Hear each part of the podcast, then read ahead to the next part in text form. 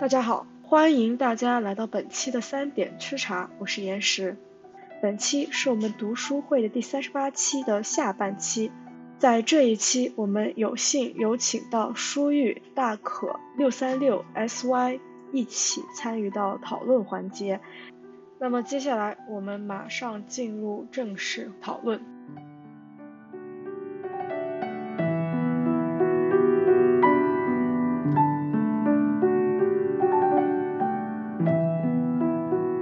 我先说一下我自己去年吧，应该算是经历疫情，就是新冠，我的那个感觉就是谈到消费这个事情，就是产值过剩啊或者什么之类，其实我们之前也讨论过一个事儿啊，就是疫情过后大家的很多观念都发生了改变，不管是现在经常会讨论的消费降级也好，或者是像买房啊购房这些，就是人的态度。为什么会发生这样的改变呢？因为在之前我们其实在之前的讨论当中会发现一个很明确的，就是我们的消费观念很多时候是被资本家他们所创造的一些梦境，这个梦境我不知道这个词用的对不对啊，就是他们会去进行一个引导。你可能看了一场直播，或者是你无聊的时候看到一个广告啊或者什么之类的，就会引发你会去想买一个包包，或者是买就是书啊或者本子，这种东西其实都是真正是你需求。就像我们上一代，我们父母那一代的时候，我妈妈经常会很骄傲的说她可以用几十块钱过一个月，就是那个年代可能真的是需要了，然后才会去有这个购买的欲望。但是到了我们这一代好像并不是这个样子，就是你永远打开衣柜永远都找不到你今天要穿的这些衣服，可能你上周或者是昨天刚刚购入了一个新款，然后但是你打开了以后你觉得没有。就是这种消费观念我觉得其实跟岩石今天讲到的这个东西有一点点相关，就是我们真的已经是缺少，还是说就是这个怎么说呢？我举个简单的例子吧，你像现在的房子，就是现在国内的房子其实非常过剩的，你不管说是北京、上海这种超一线城市，你就像是我们家乡，你像太原，甚至到18线这种小城市里面，你自己晚上走在街道上看一下，其实很多小区的灯都是灭的，所以很多家庭都是一户家庭，他甚至就如果没有限房令的话，他可以一直买4套5套，可能这个城市有几套，另外一个城市甚至可能在国外有个岛，这种都是无法去说的。但是为什么现在房价就是已经很过剩了，但是现在的房价依旧降不下来，这件事情我觉得是非常就是怎么说呢，就是这种这一系列的事情其实都是一些无形的手啊在控制，导致现在一些打工人，就是我们这种小的根本支付不起首付的人，现在变成了一种拼命在生活的一种状态。因为你如果房价没有那么高的话，靠自己的工资，基本上像父母那一代，他就是一个等价兑换的话，他其实很容易就购一套房子的。然后还有另外一个事情，就是前一段时间大家都阳了嘛，然后买药这个事情，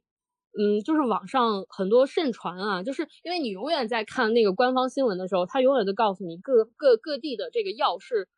就是过剩的，他根本就没有就是说像大家传的那么紧张什么。但是当时明确的我们能感觉到啊，我自己也是切身体会过，因为我有囤药的习惯。但是当时真的就是你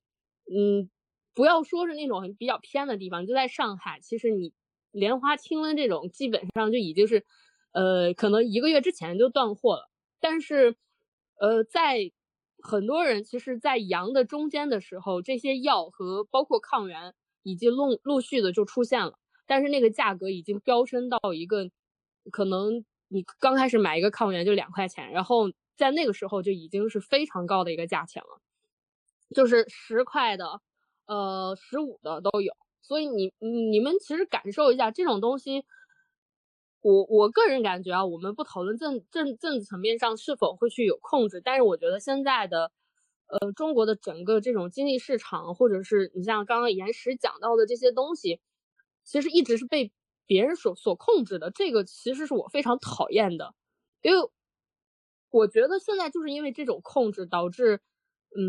年轻人，特别是这个80后我们就不说了，80后现在的压力真是最大，你包括后面上来的9000的人其实是看不到希望的，因为你会发现你每个月发的工资可能交我房租水电什么之类的，你会发现你这个钱不知道去哪儿了，没了。或者是有的你像我刚刚提到的80后，他们甚至在购入房和车之后感觉上自己的资产还可以，就是觉得哎我还是挺小康的，每个月拿上3-4万块钱，然后还完房贷我还有一点余这结余。但是经过疫情，然后经过裁员，经过这种经济，现在经济在逐渐的衰退，突然发现中国有钱人真的太少了，就因为大家都在负债嘛，你即便是你现在每个月月收入3-4万，但是你买的房子会更高，你的每个月要还的贷款会更高，这种我觉得这个真的就是逼着现在的年轻人，就是感觉所有人的人在负重前行，但是这个重是别人附加给你的，你如果不拼命，你的老板怎么换车？这个东西其实就是这样的，这种社会规则其实会逼着越来越多的年轻人选择摆烂或者是逃跑。这是我有感而发，你们接着说。行，我就是想回应一下大可说这，因为我刚不是又噼里啪啦又发了一堆，然后我发的那个有一本书，我觉得可以算是有一部分可以解答或者说回应一下大可说的这种，有一种感觉像是无形之中的一种力量所在控制了大家，就很魔幻的一件事情。就是那个书是 Good Wives, Nasty Wenches and Anxious, 你那个字没看到 Anxious Patriarchies, 就是好的老婆，然后很恶心的一些怎么说呢，就打那个做打火的那个女仆，然后和比较焦虑的父权。然后这个书我不太知道，它可能没有中文版，但这个书它主要讲就是说为什么他这里面有一个很有意思的词儿，他说的叫 anxious patriarchy, 就是父权或者说资本主义吧，因为这个东西它虽然不太是一个事儿，但是差不多可以就是类比一下，就是为什么父权或者资本主义他们自己是非常焦虑的，他非常紧张，就是因为他们的紧张造成了这一种无形之中的手，就是控制大部分资产的那些人，他们自己是害怕下面人，比如说你下面人但凡一开始说我要搞革命了，我不同意你们那个上面压迫这么下面的那个底层的劳动人民，或者说怎么的，就但凡下面的人只要没有听他们的话进行一些消费活动，或者说搞一些就是符合资本市场运作的一些事情的时候，上面的人实际上是最紧张的。所以有时候你才会听到说什么老板天天反而跟员工说，我穷的要死了，我的钱都给你们发工资了，水费不要钱了，电费不要钱了，你们天天在这里好吃懒做屁都不做，我怎么有钱给你们发工资，赶紧给我干活去。就是这种东西你不能说虽然说就是你硬要站在老板的立场上，他确实确实是这么个理儿，然后你站在员工的角度确实也是这么个道理，但是这个东西也确实就是为什么就在这个书里面他说资本主义或者父权制本来就是一个岌岌可危的一个非常容易破碎的东西，就是因为他自己本身就是不牢靠的，他永远是在靠着一种像 PUA 的方式来维持着他自己的一种惴惴不安，然后下面的人就会觉得说完了，这是我的问题，对不起老板，我应该更加努力工作，我应该更卷一点这要不然我怎么能过上好生活的，我怎么能买得起房呢，我身上背着这么多债，我怎么能活得下去呢，万一有一天那个我不负债了，那银行把我房子收走了，我不睡大街上去了吗，那我怎么办呢，我这妻儿老小的家里怎么了。所以我觉得这个东西实际上所谓的无形的手势，我觉得在我这里可以理解成一种它实际上就是只要这一种无形的手，它的这种它的这种激烈程度，它越激烈，激烈程度越大，反而更加意味着资本主义或者父权制它自己那种岌岌可危即将要幻灭的这样一种即将破灭的痛苦感和力量感。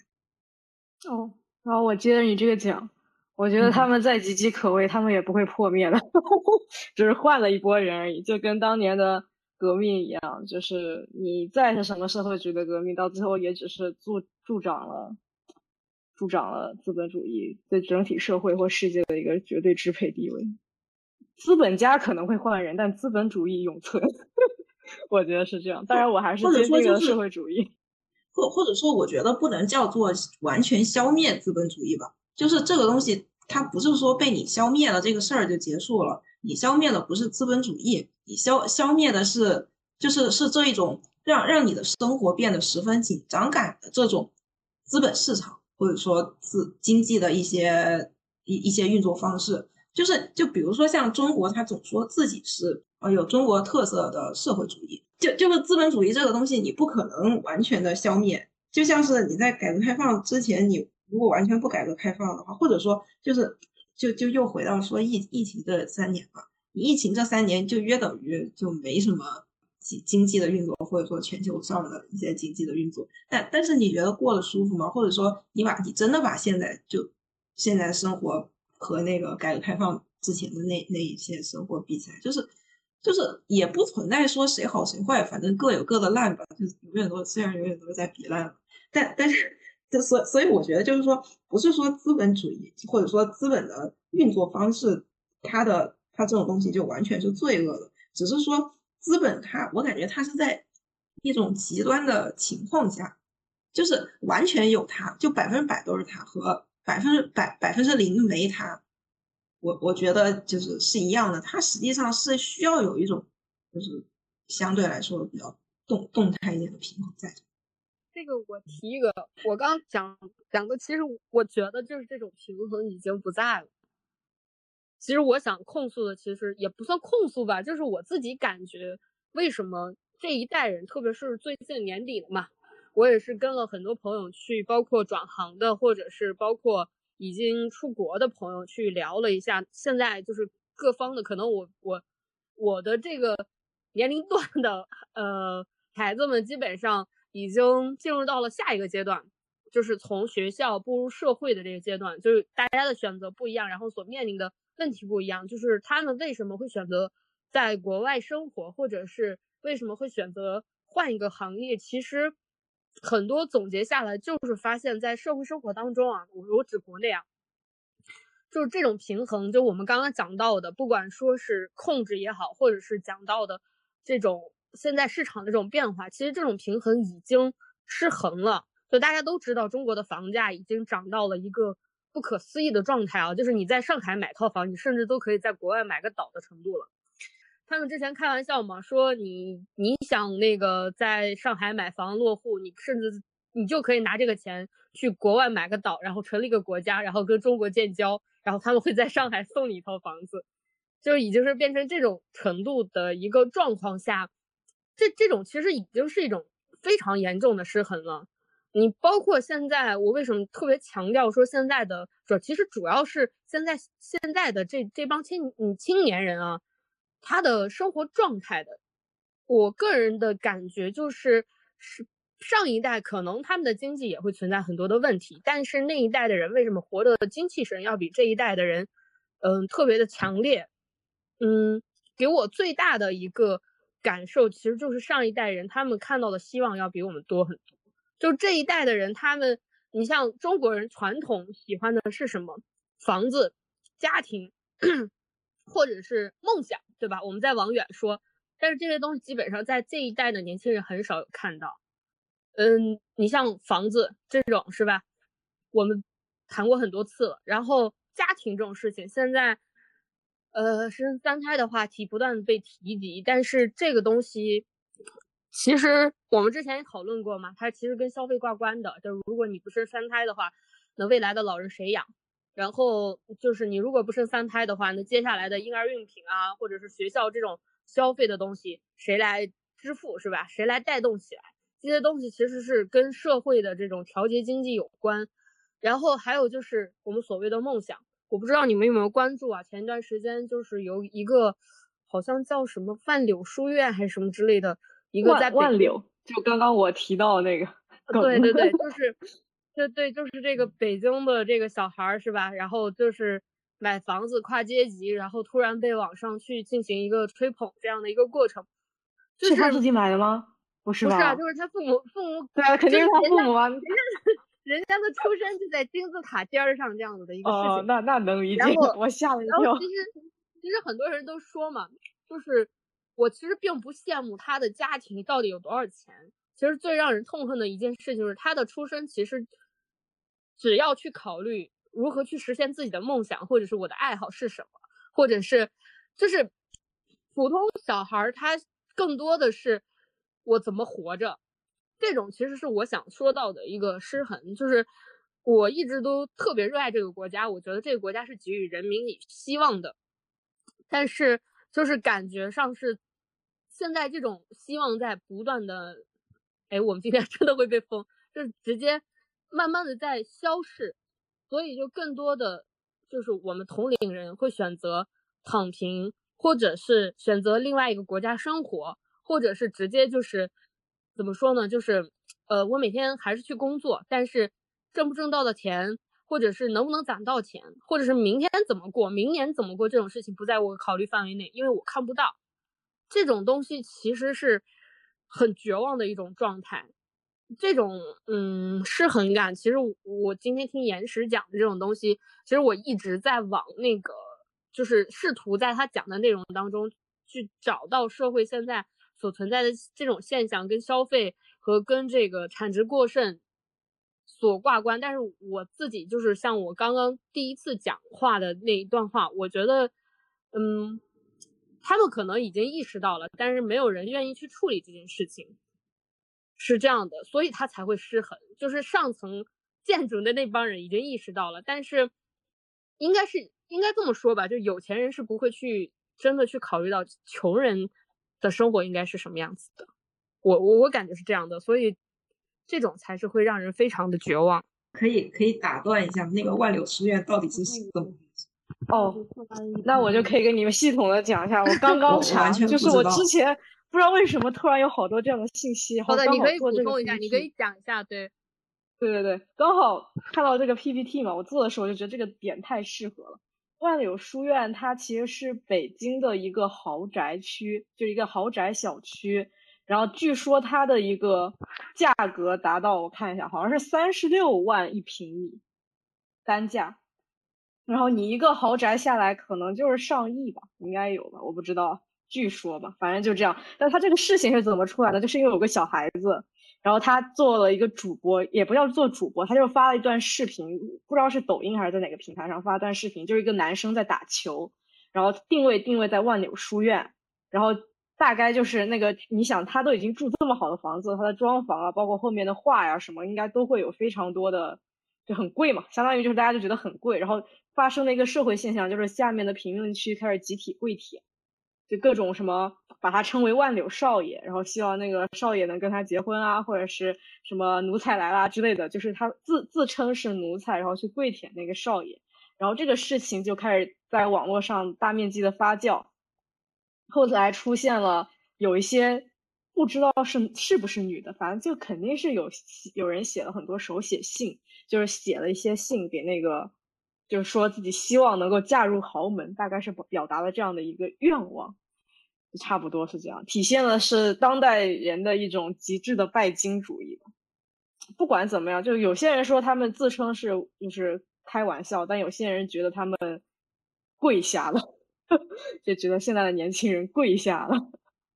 就火得特别突兀。而且他后来发生了一个事情，就是还有很多人给万柳书院那个主播那个所谓的那个万柳少爷打赏，还赚了个几十万的，据说不能理解。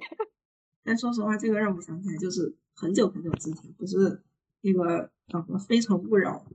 很久之前我记得走过特别小组，那时候就总是在骂拜金，就没有人看得起拜金，就说什么宁愿坐在宝马车上哭，也不愿意坐在自行车上笑，是这么说的。我靠！但是现在好像就是你在那个就是婚恋市场上，各种案例就网上的也好，就感觉就是你在就是相亲的时候，对双方在对条件的时候，他又非常符合要坐在宝马车上哭的这种感觉，但是真到结婚了，互相开始挑的时候，又得说这个人必须得在自己城市，就是要嫁给一个有宝马车的人在他家里的自行车上校。我不知道，是我觉得现在是一种心态的问题，就是如果说当年能够打出，就我因为我没有印象当年那个，我不怎么看《非诚勿扰》，但如果当年能提出就是在自行车上笑也不在宝马车上哭的话，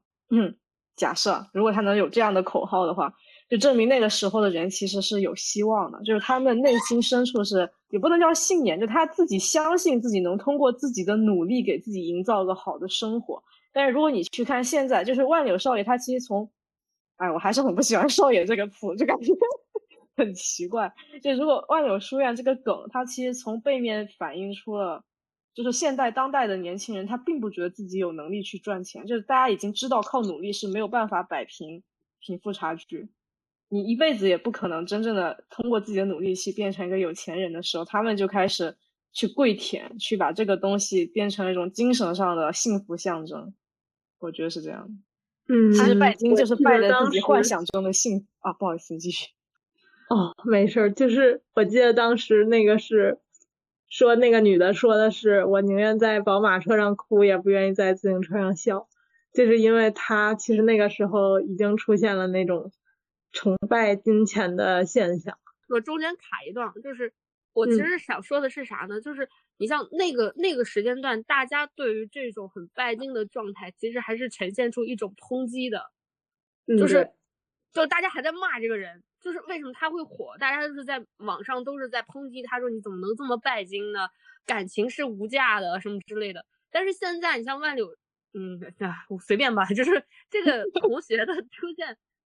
大家反而就是你没发现吗，现在的心态是一种非常平和的心态，虽然说我们说啊他跪舔什么之类的，好像现在大家对于拜金或者是对于这种已经是非常看淡了，就是这种阶级的跨越，其实就跟刚刚岩石讲到的这种无奈感和无力感，其实已经让你把心态放平了，就是反而会觉得万一呢这个少爷突然翻我牌子是吧，我是不是就直接跨阶级了，就这种就反正这种真的是突然一下整个社会的风气变成这样是非常失衡的。好，你继续，我就是想对比一下这两个心态。没事，就是我记得我之前上中学的时候，其实北京的社会就是这样，就是当时班上的同学，就是会很跪舔那种，穿着非常富有，然后都是品牌，然后就是一看就很贵，那个衣服和那个鞋可能都是4位数到5位数的那种同学，其实当时就是有这个状况，但感觉就是可能从网友的抨击到现在直接跪舔的转变，是由于现在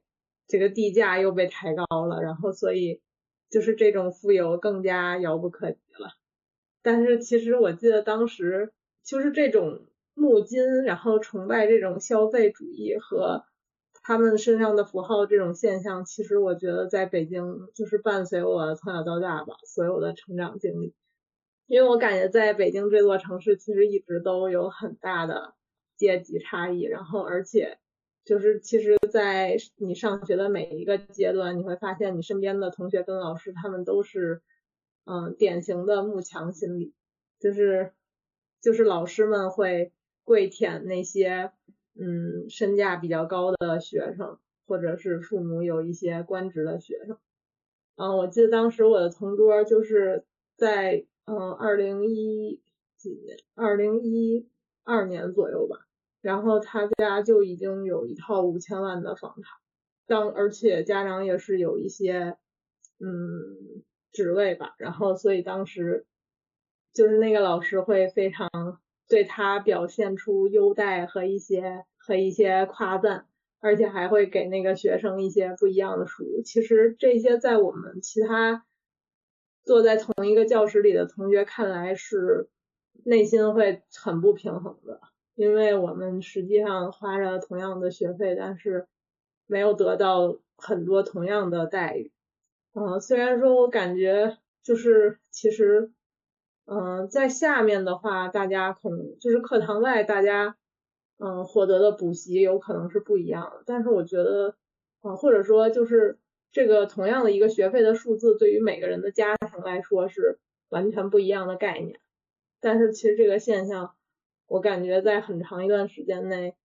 都是已经有了的。而且我就是记得像万柳这个地区，它是海淀区的政府所在的地方，然后它一直都是就是那一片地方的富贵的象征，就是所有最高知的，然后或者是经商最牛的人都会住在那个地方，不知道为什么，就是可能是富人扎堆吧。然后所以感觉其实一直都是这样。而且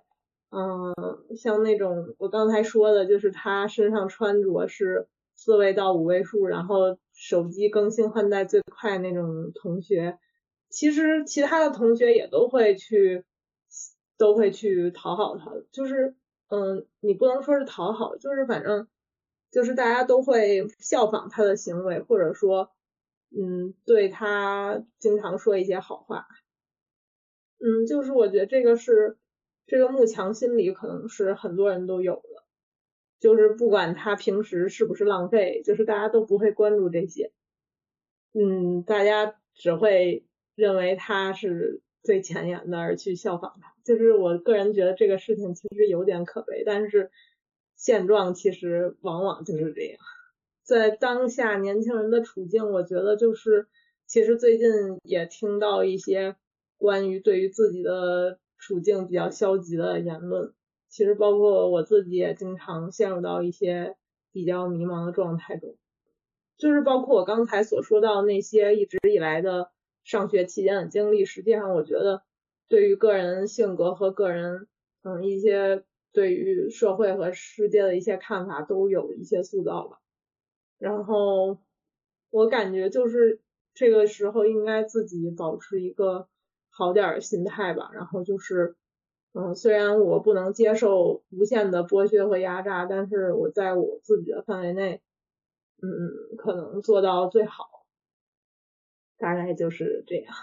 然后一定是摆平自己的心态。为什么现在很多人都觉得就比较赞同什么坐在宝马车上哭也不要坐在自己车上笑，但实际上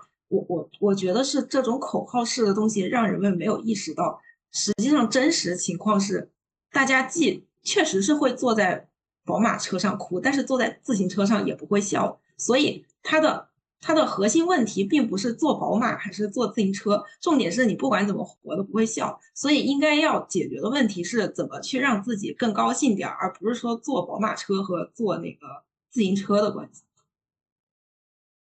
这我刚好有点不一样，就是我觉得精神追求这个东西，当你连物质基础都还没有奠定好的时候很困难。就说难听点，就是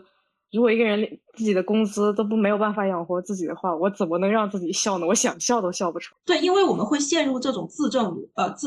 循环、自证预言，所以你就必须得不停的去努力，去让自己不要住合租房，不要住那种公用厕所的地方，不要和别人在一起。但是这种东西它就是一种自证预言的循环，就是你就会在这个死循环中不停的痛苦。我永远的要去追求那个宝马车，我永远的就会在痛苦之中，但是最后发现我永远都坐在一辆贴着宝马牌，就是可能今天贴现代，后天贴宝马牌上的自行车上，然后你永远觉得另外的宝马是宝马，就是那个宝马它是一个无穷无尽的一个东西。但是人的幸福并不是完全是由这种就是所谓的一个真的，就是说就是确实你按照现在的逻辑是我钱越多肯定是比没钱要活得更高兴，但重点就是因为这样的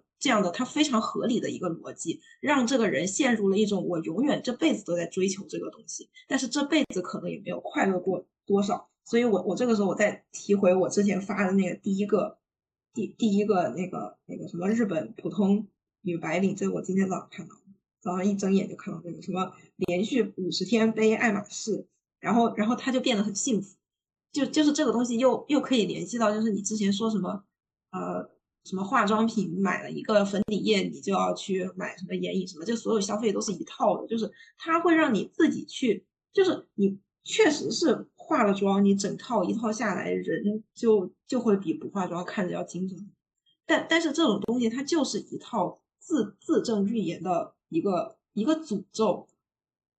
所以你要逃离这个诅咒的问题就是不要再相信这个自证预言其中的任何一个部分。就是我打断你一下，你没有觉得就你在拿宝马和自行车的前提下，就不管怎么着你还是有车的，对吧？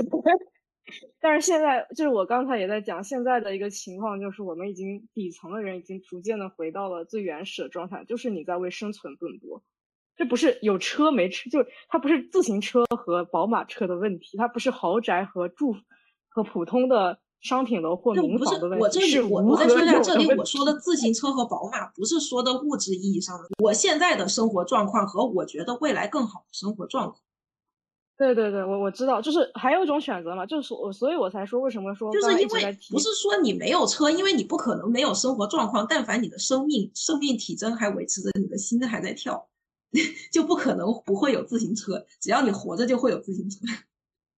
我觉得是可以穷开心的，这是没有问题的。甚至我之前也一直在说，就是刚才为什么说那个万柳少爷啊什么什么这些梗，就全部都在表明，就是所有人其实你去消费或者是你去干什么，你都是握着一个商品或者握着一个符号象征去等待去期待那个幸福的来临。就那个幸福这个东西，我感觉我听过来的主观概念就是人要让自己快乐，而不是去陷入到他的这个物质循环的消费陷阱里面。但是我感觉，我打断，我说一个点，就是我感觉我们说的，其实大家聊的这个东西，其实跟我们刚才那个前半段聊的这个东西其实非常契合。我其实比较同意那个舒玉说到他提的那个点，其实跟岩石提到那个点其实不冲突，你俩的东西其实是连着的。为什么呢？就是其实是这样子的，这个就是我说的失衡啊，我又拉回到这个观点。你们发现没有，现在的社会生活当中，我们已经没有诗人这个职称了。在我们父母的那一代，其实诗人是非常盛行的。你包括就那个年代啊，我特别喜欢像在北京住着一批为了摇滚或者是之类音乐人的那种，就穷到就是基本上每天可能饭都吃不了，但是他们可嗨了，可开心了。但是这一代人是没有这样的人的。其实这个就是你们俩讨论这个问题的一个最主要的原因。为什么我说我更支持舒刚刚提到的这个观点呢？因为岩石提到这个东西，就是现代的年轻人所处在的一种困境。我们被太多的引导了，我们没有精神思想上层面上的那种其他的部分让我们感到快乐的东西，所以我们最主要就是从小到大，大家教给我们的就是什么？活下去，过得更好，甚至就是你变得更优秀，你光宗耀祖，然后你在大城市生活，你每个月赚就是每个月几万块钱，然后一年年薪然后几百万，然后在上海落户了没？买房子了没？北京你是不是什么公务员？就是有太多这种树立，我们都追求的目光越来越狭隘，然后再加上什么短视频或者是这种非常快速然后又没什么营养的东西冲击着我们的大脑。其实我们很多时候是很难沉下心去想一下你的热爱是什么，你精神层面上的追求是什么。其实这种东西越来越少，就会导致我们最后就剩下，而且这方面我们已经被挤压到没有呼吸的空间了。另外一方面就是我刚刚讲到的这种无形的大手给我们生存的空间的范围越压越小。你每天都在睁开眼睛，你就在想，我今天这顿饭如果不去工作的话，我可能连饭都吃不上，我总不可能毕业了之后父母每个月给我钱吧。所以这一趴其实是那个岩石刚讲到的，我得吃饭呢，我吃完饭我才能去讨论我精神层面上的东西呢。其实这两者的东西就是我们现在社会所呈现出来，就是大家每天都说很浮躁，但是浮躁背后真正的原因其实就是这些，没有给任何精神层面上的思考空间。就很多人都说，你像我们原来喜欢的诗人都是什么泰戈尔，什么这种乱七八糟的是吧，就是我们现在去看有的时候都会发出哼，就这种嘲笑的声音。但是你看现在的诗人什么没有我想不到现在的诗人还有谁。就我前段时间问我一个同事，我说你最喜欢诗人是谁，他说是高晓松，我当时差点哭、他说是高晓松，高晓松竟然算得上是诗人对，我就觉得不是吧，我很难去评价这件事情。他不就是个垃圾公知，对不起我要喷他不能去不是你知道吗现在很多这种网上的这种信息你知道吗，你可能很快的刷到一个短视频，然后啊简单的几句介绍说他是个诗人，然后你把手机关了之后，你跟其他人聊天的时候你说啊那个谁高晓松这个诗人吧怎么怎么样，但是你真的读过他写的诗吗？他写过诗吗？就这种东西其实我觉得是真的是这样子的，就是大家都在拼命的生存，已经没有时间或者没有精力去想一下这种所谓的靠这种就是怎么说呢热爱去活着的一个状态了，这个才是我觉得非常难过的一个点。就我想到之前你们还记得有个交警的一个什么节目吗，就是经常会有那种就是过得特别特别苦但特别乐观的人，其实我觉得在这种层面上的话，就是你真的要达到那种乐观，其实生存都不是什么问题，就是你去在那些人身上看到的东西远高于生存，我觉得。好，我就补充这一句，这是假的吧？我再补充两句，让思源继续。就是，所以我就想，我非常愤慨。我有两个例子，一个例子是为什么我们现在必须要先找一份稳定的主业，然后再把自己的爱好当做自己的副业去赚钱。另一个是我为什么一定要娶一个非常名正言顺门当户对的老婆，然后把我最爱的女人变成白月光。我觉得这个东西就是我们为什么失去热爱。首先我娶我最爱的女人和选择我最爱的事情当做我的主业，这个事情它并不会和我马上就会去死冲突，而且如果我真的对这两种东西十分热爱的话，那我为什么又不能为了他们去死？我可以为了我最爱的女人去死，我可以为了我最爱的事业付出我所有的生命，付出我的一辈子，那为什么我不能有精神生活？但是前提就是，或者说重点就是，我真的实现了这两个事情的时候，我并不会死，甚至是我就可以活着，而且这个时候我活得很开心，也不是说我真的做了这两件事情的时候，我真的就一口饭吃都没有，我是这么想啊，确实是一口饭都没有，这个很现实啊。我觉得不会。我指的意思是，比如说我喜欢做游戏，那我做游戏的方式，我并不是说我真的就是我现在马上白手起家去创业，就是我有很多种方式去做我热爱的事情，甚至是你硬要说我现在挤破了头皮去面试，我参加一个什么公司，我就到那个公司里面去给别人打工，但这个事情是我喜欢的，虽然就是它确实是会和我在资本主义制度下面打工这个事情它非常冲突。然后我这个时候就是一个卑微的打工人，但是他和我热爱冲突吗？他不冲突，但是我依旧有钱赚，我不会饿死的。就是我觉得就是为了自己喜欢的东西没有必要作践，可能我说的有点重了，不好意思。其实就是收益效率的问题，就是我们在做自己喜欢的事情，而且不会考虑收益，不对，说不会考虑效，不会考虑效率效益，对，效率这个就是你们讨论的点，你知道吗？就是现在太多的事情都需要快速回报率，就像是我们的专业毕业之后，它能最快速的给我带来我这个月的工资，但是你如果说我的爱好的话，我可能还需要去投入资金去培养我的爱好，直到它变成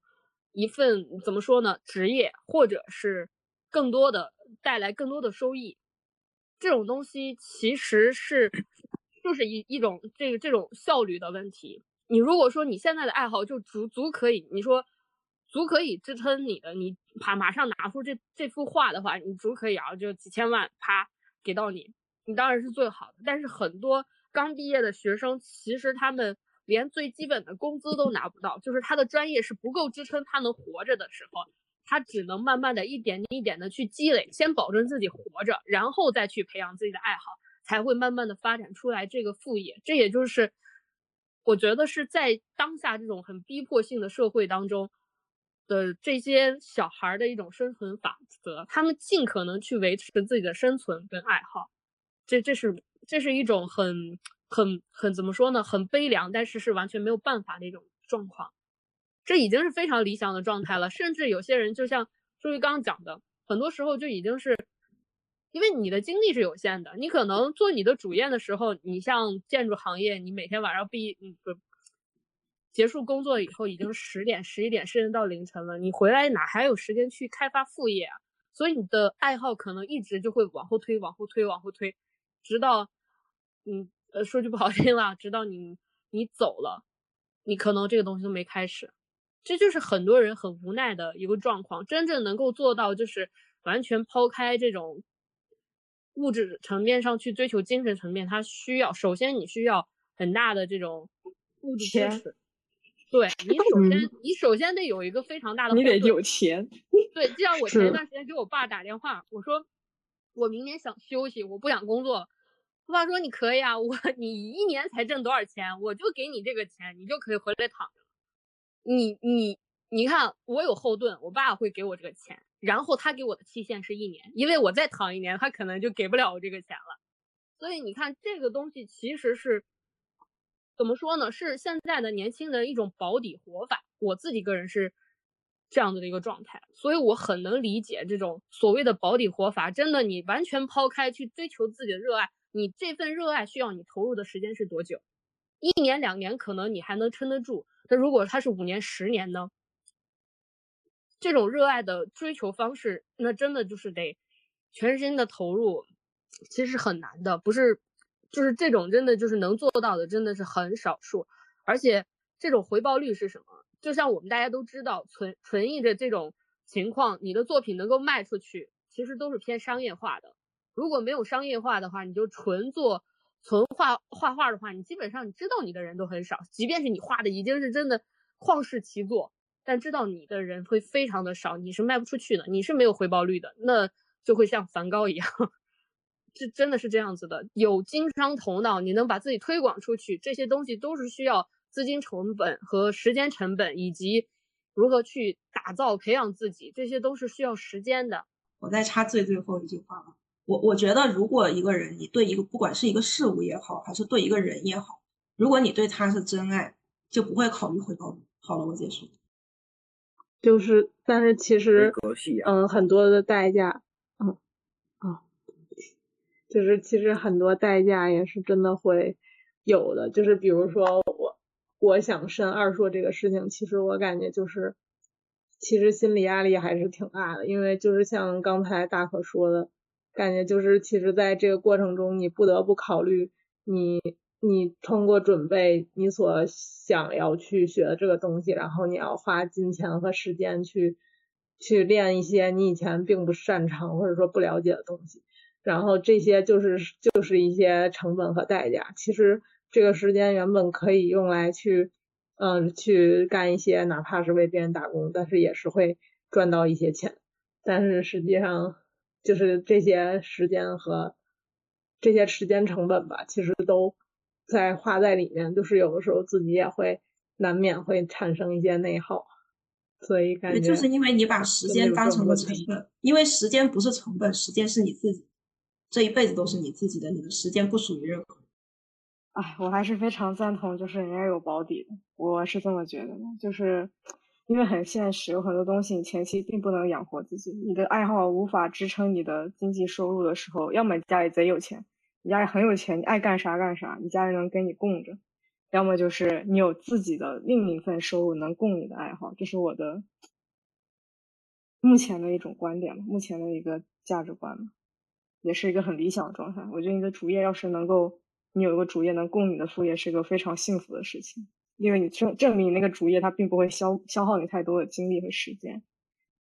然后这个点让我想到之前就是小高说不是同样的一份学费嘛，然后对每个家庭是不一样的，这个真的特别感同身受。然后我记得我之前去意大利交换的时候，他们那边好像就是根据你的家庭收入，每个人的学费还是不一样，他们制度可能不大一样，然后根据你这个学生交的学费的多少，可以直接能够推算出你的家庭的一个经济收入情况，那感觉是社会上面或者是制度上面的另一种分配制度吧。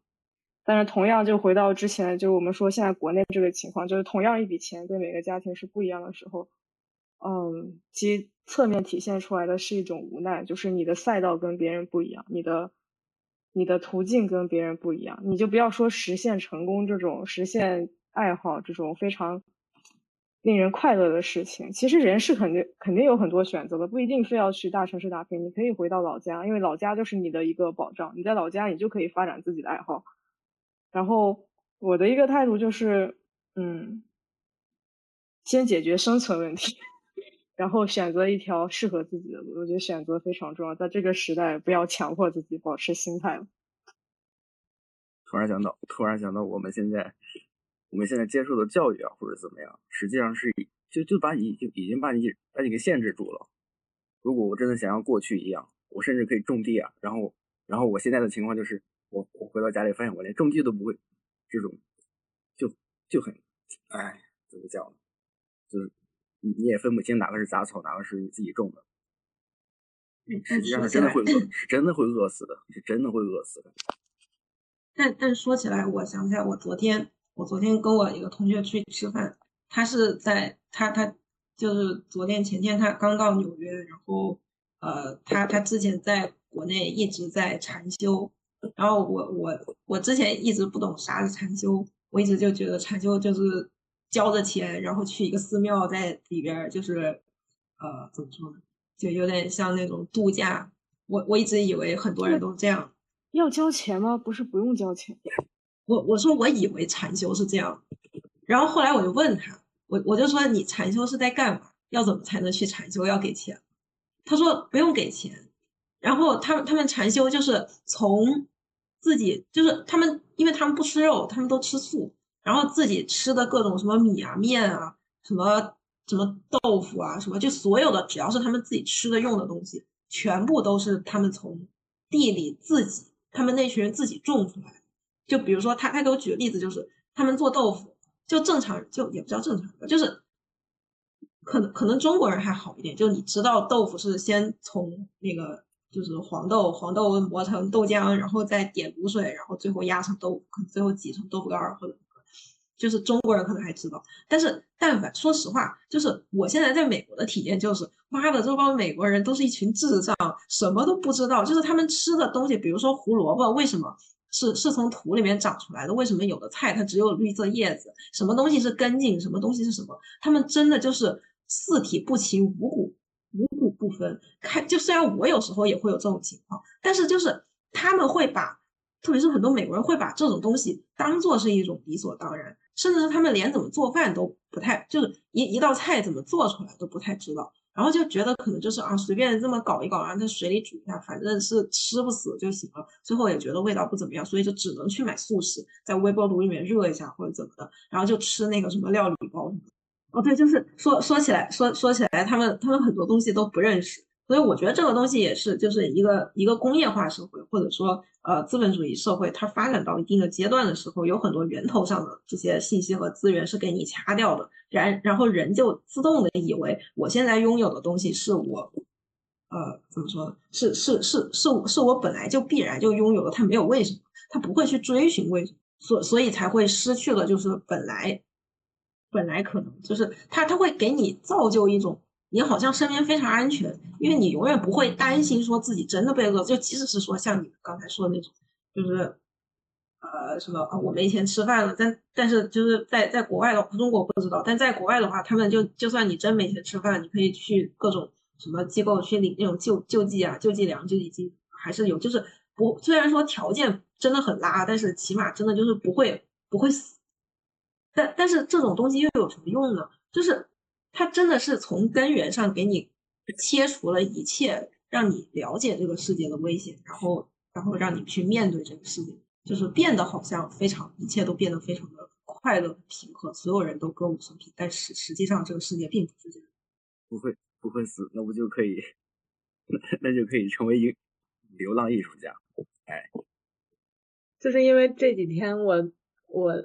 回家，然后他们会拉着我去一些北京郊区乡村的一些大集，然后我就发现那块其实他们那些很多农作物，就是我们吃的蔬菜水果呀，他们都是从地里或者是从什么地方直接弄过来，然后就价格就非常便宜，就是然后但是我反观就是在城市里，在望京那边的一些水果超市，感觉它那个价格是被翻了好几倍的，就是感觉或者说今天我问了一个很傻的问题，就是我问我爸那个花是真的还是假的，然后他就笑话我说这个花怎么可能是真的，因为就是现在这个天儿这么冷，就说我缺乏常识嘛。然后但是我感觉就是因为我从小就是看到这些花都是在植物的那种花卉市场，然后所以其实我接触的跟这些东西接触最多的是植物市场跟水果超市，所以我感觉其实这些城市里的东西切断了我们跟这些东西的直接来源，所以我们也不了解他们的真实价格，有可能他们真实的价格并没有很高，就是对，就感觉可能加了很多运输成本呀，或者说保存成本呀等等的费用在我们店铺的租金啊。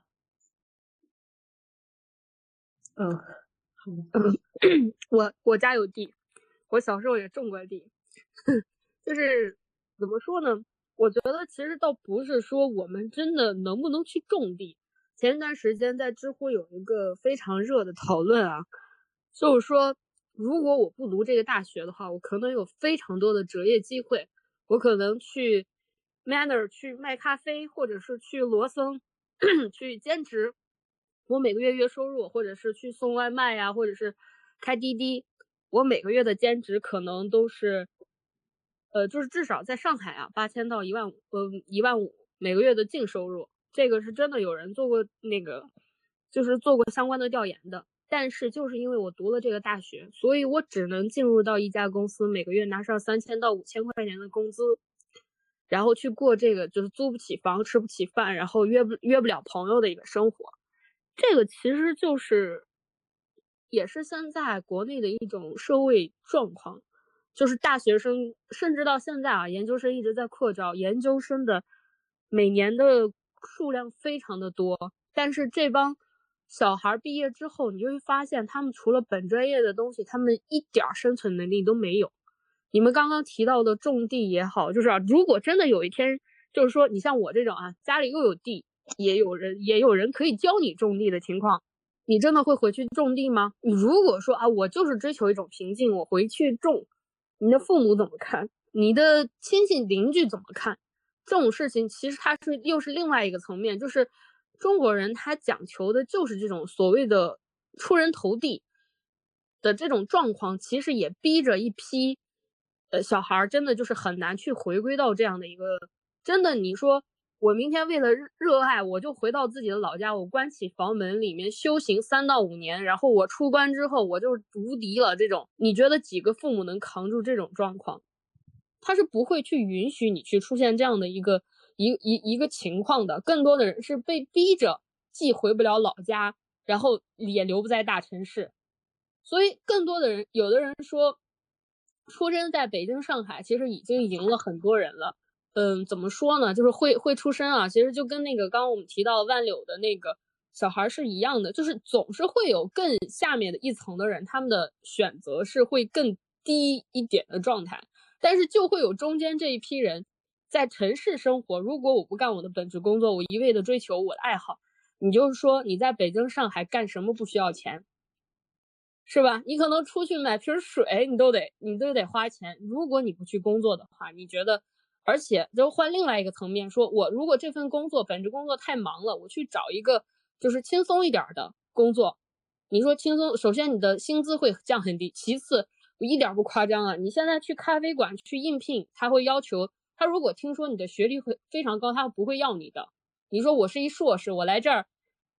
当咖啡师，他不会要你的，因为他知道你留不住，所以你人家是不会去选择你，你说我这么高学历我来给你当这个，你不愿意，我不愿意，因为术业有专攻，你就像是你没有种过地，你说你回来种地就没有人愿意去理你，所以这种东西基本上都是理想状态，你觉得我如果是有一天我快饿死了，回去种地什么之类，我经常跟我妈妈开玩笑说，咱家不是有地吗？我不行，回去种地得了。然后就是我妈妈也会说啊，那你回去种地。但其实真的就是一个玩笑，真的会有回去种地那一天吗？是不可能的。所以这个其实也是一种困境。为什么说刚刚大家的第一反应就是说真的会饿死？因为我们没有生存技能。如果我们今天不干本职工作了，我们去做别的，这真的会被，为什么那么多，就是去年上海隔离了3个月，为什么去年那么多就是离沪人员啊，就是待不下去的人，真的就是这一批人在大城市活不了，回老家以后又不知道做什么。这种东西其实就是因为现在的社会就把这帮小孩就逼成这个样子了，我们不知道应该去，没有任何的这种指导性，或者是就是不是说这帮小孩他们就是怎么说呢，就是能力不行，而是说就是没有任何的途径或者引导性的这种思维，让他们去想到我可以做点别的，或者是我回去干嘛干嘛。就是更多的你看很多小孩退回去干嘛了，考公或者考证，或者是在家就躺着休息，提升自己的技能。但是真正意义上的你好不容易休息了，能够去感受生活，去捡回自己的热爱的人有多少？没有。大家都在想的一件事情是什么？明年是不是情况会好一点？然后我再就是非常回去，或者是我再怎么找份工作，就是很现实的一个状态。这怎么说呢？我明确的感觉到我自己的一种感觉，我不知道你们有没有那种体会啊？就是现在国内的人是基本上没有生活的，大家也不会生活。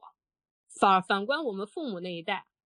我前一段时间跟岩石讨论过，就父母那一代其实是更幸福的，他们有退休金，然后虽然不多啊，但是他们能够去很贴近的跳广场舞啊，去体会到生活。但是我们这一代的人既没有生存能力，也没有生活能力，这是现在的一种困境啊。所以就是真的，刚我们讨论到，你看第一反应都是大家会饿死，真的会饿死，因为没有钱就代表着饿死。你真的会说真的会饿死吗？等到没有钱，不会。你人到极致，你抢你也会去抢的。但是就是这种恐惧本身和你真的这种完全没有生存能力的一种状态，就会让你下意识你知道自己不行。就是赚钱它可以是爱好，但是你不就所有人的爱好可以不一样，你可以爱不一样的东西，不然你所有人都变成全世界都爱一个人，那这个人是谁？那如果所有人都爱好都是赚钱的话，就是你爱的是钱本身，还是赚钱的过程，还是什么？如果你又陷入了赚钱本就是爱的是钱本身这个东西，和我爱的就是什么什么东西本身，比如说我爱的是宝马本身，这个东西其实是一样的。所以我是很讨厌那种二元对立的，就包括像我之前说的那个出轨那块那一期也是。就是他把妻子和情人二元对立，就是资本主义，他是给你就怎么说？我觉得他其实挺像 PUA 的，就是他自己屁都不是，然后他就有点像当年为什么八国联军到中国来抢这么多东西，然后最后现在他来侮辱你说你这没文化土逼地方什么的，实际上那不都是他会给你先抢走，然后现在就是施舍你一点。然后他自己变成了圣母，最后来说是你不行，那这不是 PUA 你吗？就是因为他先让你去工作，然后告诉你生活是美好的，那当然你都工作了，生活可不是美好嘛，然后你自己就在里面自证循环。所以我是觉得这个东西它实际上就是资本的一个 PUA， 就要逃离这个二元统一，不要做这个二元统一，或者说也不要去做那个就是。剥削自己又剥削别人的人，就也不要去二元对立别人，不要二元对立自己，不要二元对立别人，不然你在就是做资本家和做被资本家剥削的人，实际上他这个东西本身也是一个二。如果环境要求的是你，如果环境要求的是对立的话，你自己去寻求一种不是对立的。我只想说，就是在这个世界上存在的东西。就是他符合逻辑的东西不一定是对的，就比如说有的人他会犯罪，他甚至是会有一套犯罪逻辑在这儿，甚至可以写一本什么推理逻辑书出来，你会觉得说这个人犯罪是对的。就是存在的事情它不一定就是对的，只有你自己觉得是对的东西，它才是对的。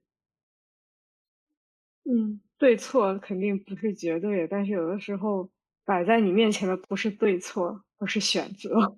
但是年轻人可能有些人，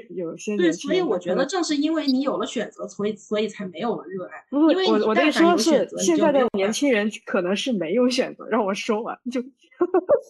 或者说就是没有选择，也没有选择也是因为没有爱你。但凡有爱，你就不会说我是有没有选择，因为有选择和没选择，它依旧是二元对立，永远在这种死局。对，就感觉就跟建筑一样。如果虽然我可能喜欢建筑，但是如果我听到的全是说就是建筑，西洋论呀什么的，我可能真的会考虑，就是有可能会对比。对，或者说就是，我觉得说是种环境的。爱的反面不是恨，爱的反面是没感觉。我们先不谈爱不爱吧，就比如说这个东西，因为很现实，你爱一个事物，但是你可以不爱这个行业。就比如说我很喜欢建筑，但是我不喜欢建筑行业，这个行业会把你消磨掉的时候，你还干不干这个行业？如果讨论吧，我觉得我们讲的不太是一回事，不太是一回事。继续。我这么跟你说吧，我觉得是热爱的成分不是每个人都能做到100%。就是陈丹青不是之前吧采访是说过，画画这个事情，真正热爱画画能够被拦住吗？但是你就说每年央美毕业的学生有多少，真正能够纯艺的坚持下来的人又有多少？你真的能够去否定说他不爱画画这件事情吗？其实不是的，因为但凡是想考央美的人，执着去考央美的人，基本上都是心里有一个，你不管是画画和对艺术肯定是有追求。但是为什么对到最后那么多人去被迫去选择离开这个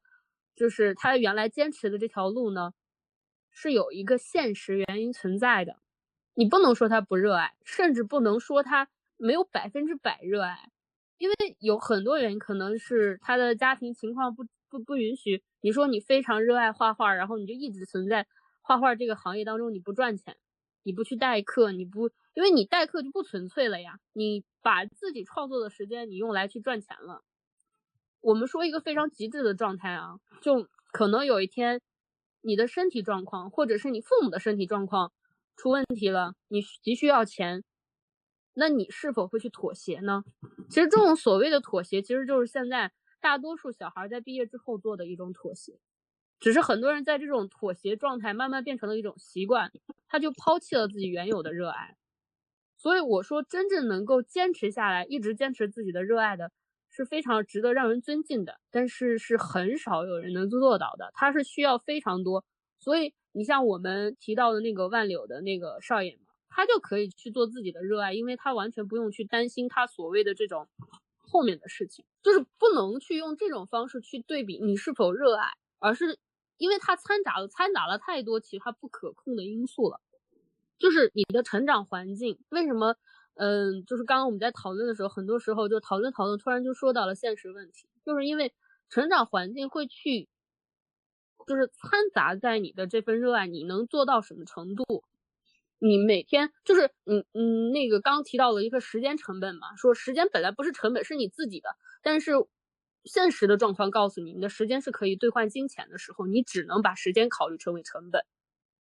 你可以做1个小时去冥想，但是这1个小时你如果拿来打工的话，有时薪，我怎么有儿化有时薪这个词嘛？建筑师是被嘲笑时薪低到可怜的一个状态，有时薪这个词的话，你的时间就是拿来换钱的。你可能在这一个小时当中，你建了个模，渲染一张图，但是换成资本家的话，他就会给你70块、80块。你说我创造了什么什么之类的，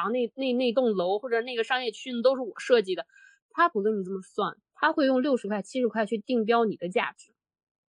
所以你自己再去考虑的时候，你也再去考虑这种成本，所有的东西都被这样的一一的兑换的时候，我们的思维就只能这样，因为你得活着。如果特别纯粹的话，你不去考虑这个，你单纯的去对比热爱的话，这种东西我觉得是没有办法去对比的，因为你不可能说那个放弃了艺术的小孩，他就没有那个坚持艺术小孩热爱，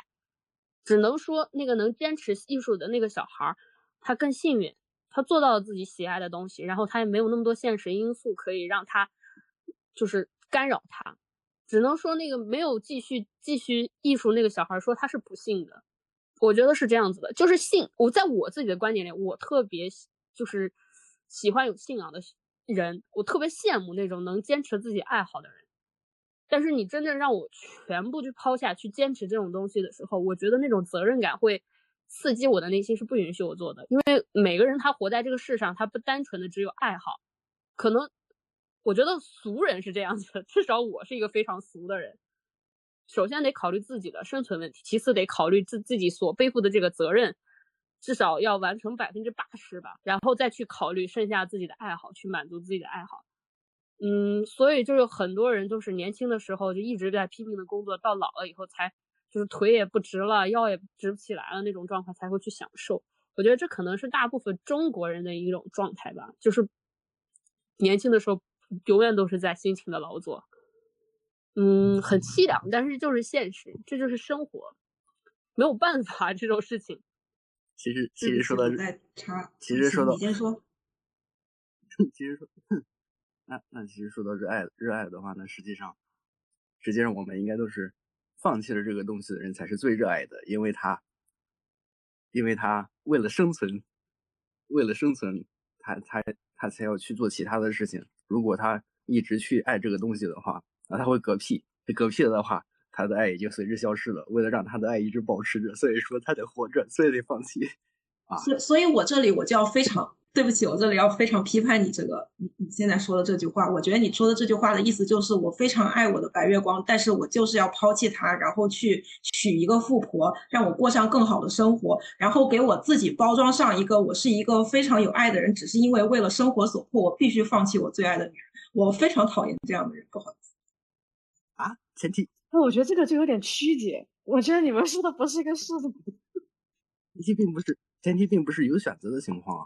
所以我觉得不是，这个世界上不存在选择。而且我再说一下，我刚才在群里又发了一本书，就是正是因为我们作为一个人，把我们生命中的所有的东西都拿来当成一种效率论的时候，你就会发现你没有办法去爱任何事情任何人，你所有的东西都只是为了效率，你就会去比较说 A 比 B 好 C 比 D 好。因为这个世界上本来就不存在说，就是往极端理想说，它就不存在说谁比谁好。因为世界上可能最真实最好的只有你自己，其他所有的人都是你生命中的过客。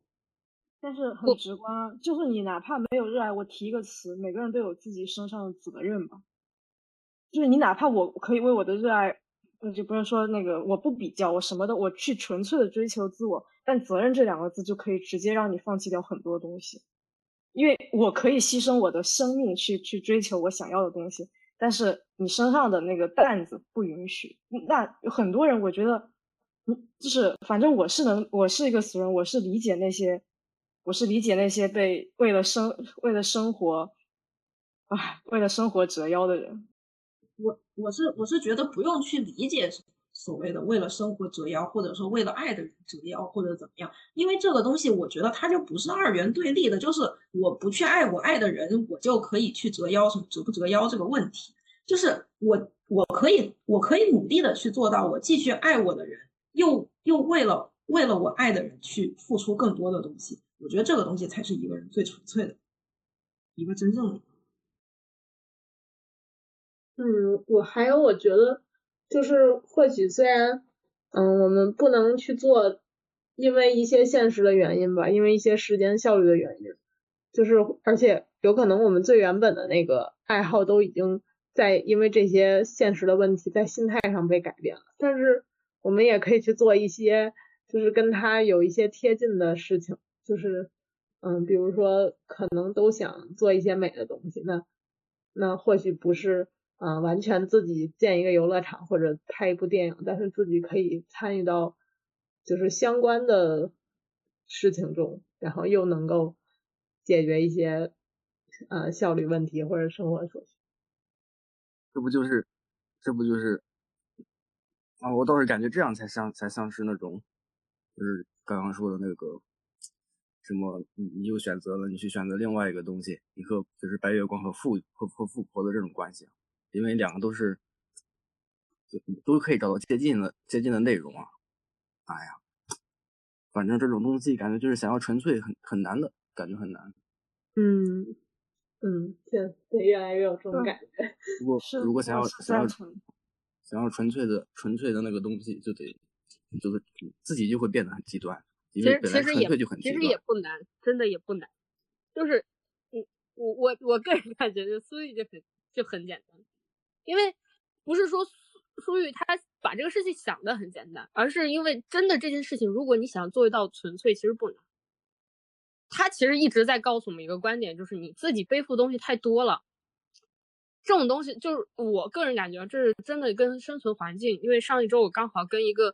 朋友也在聊这个事儿，就是为什么我自己会给自己非常多的枷锁，就是我是包括我们上一个谈话嘛，我就说这个看书的时候碰到不喜欢的，我是那种会逼着自己把它看完，然后说我讨厌这本书的人，就是人的个性跟你的就是环境是会有很多的这种关联的，很多东西其实是我们自己赋予自己的。就像我刚刚提到的，就是为什么上完大学以后你就不能送外卖了？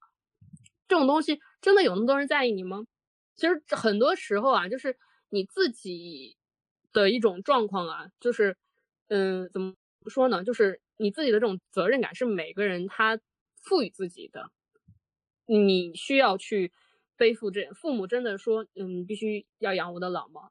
他没有说，对吧？然后你自己内心哇，我好愧疚啊，我过年连份礼物都送不了爸爸妈妈，就因为什么什么什么原因。但其实真正的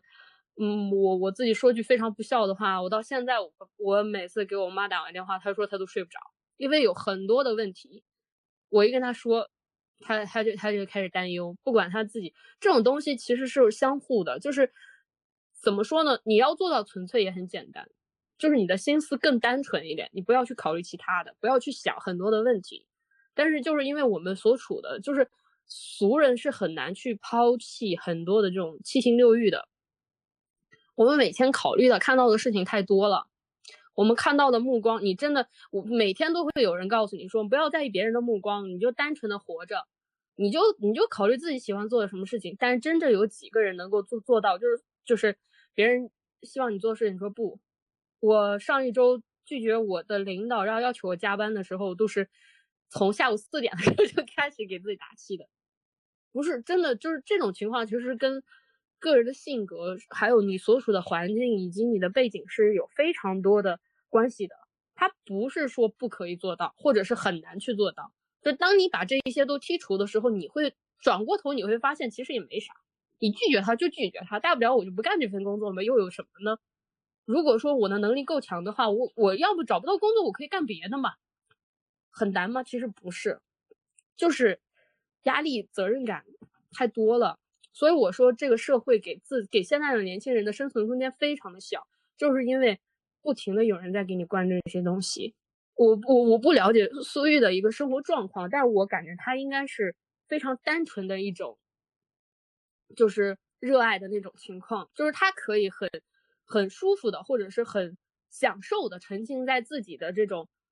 学术的状态下。但是我们很多时候，你包括我们这几个小孩去讨论的时候，我们很多时候其实是目的性要大过于我们自己的这种热爱程度的，这就是为什么会今天讨论的时候会有一个这种争议的点，但其实不冲突，只是因为我们在选择的时候是否纯粹度不够，就是我们自己会去想啊，我是否会背负了父母，背负了自己未来的一个状态，背负了什么，背负。但其实你回到我的观点啊，就是总结一下，就是你再去想这些东西真的是别人给我们的吗？还是我们自己内心的一种状态？这个其实也有的时候啊，我自己现在在可能也是一种修行吧，我自就是供大家一起共勉吧，就是放下一点，不要太枷锁太重。因为我听下来，我刚刚听到大家在讨论，我觉得啊，这一代的人真的好辛苦，就真的这个枷锁真的太重了。